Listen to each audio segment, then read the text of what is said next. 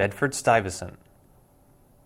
Bedford Stuyvesant, also known as Bed-Stuy, is home to the largest concentration of blacks in New York City and one of the largest in the country. The earliest Africans to live here were enslaved.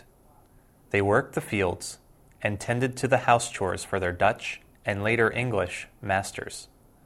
But as early as the 1830s, free blacks arrived in the area, bought land, built homes, and planted gardens.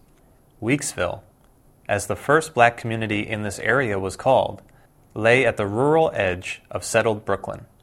Its isolation made it a safer place for blacks escaping slavery, as well as a refuge from racist violence for free blacks.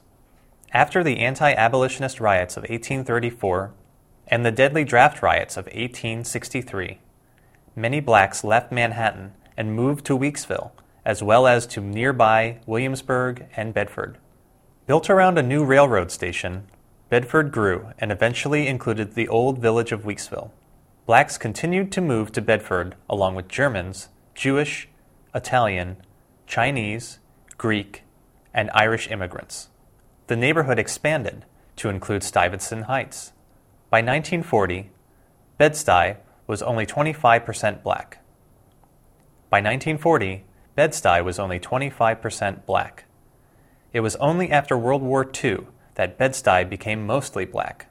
This enabled the community to go to the polls in 1960 and elect Shirley Chisholm, the first black woman to serve in the U.S. Congress.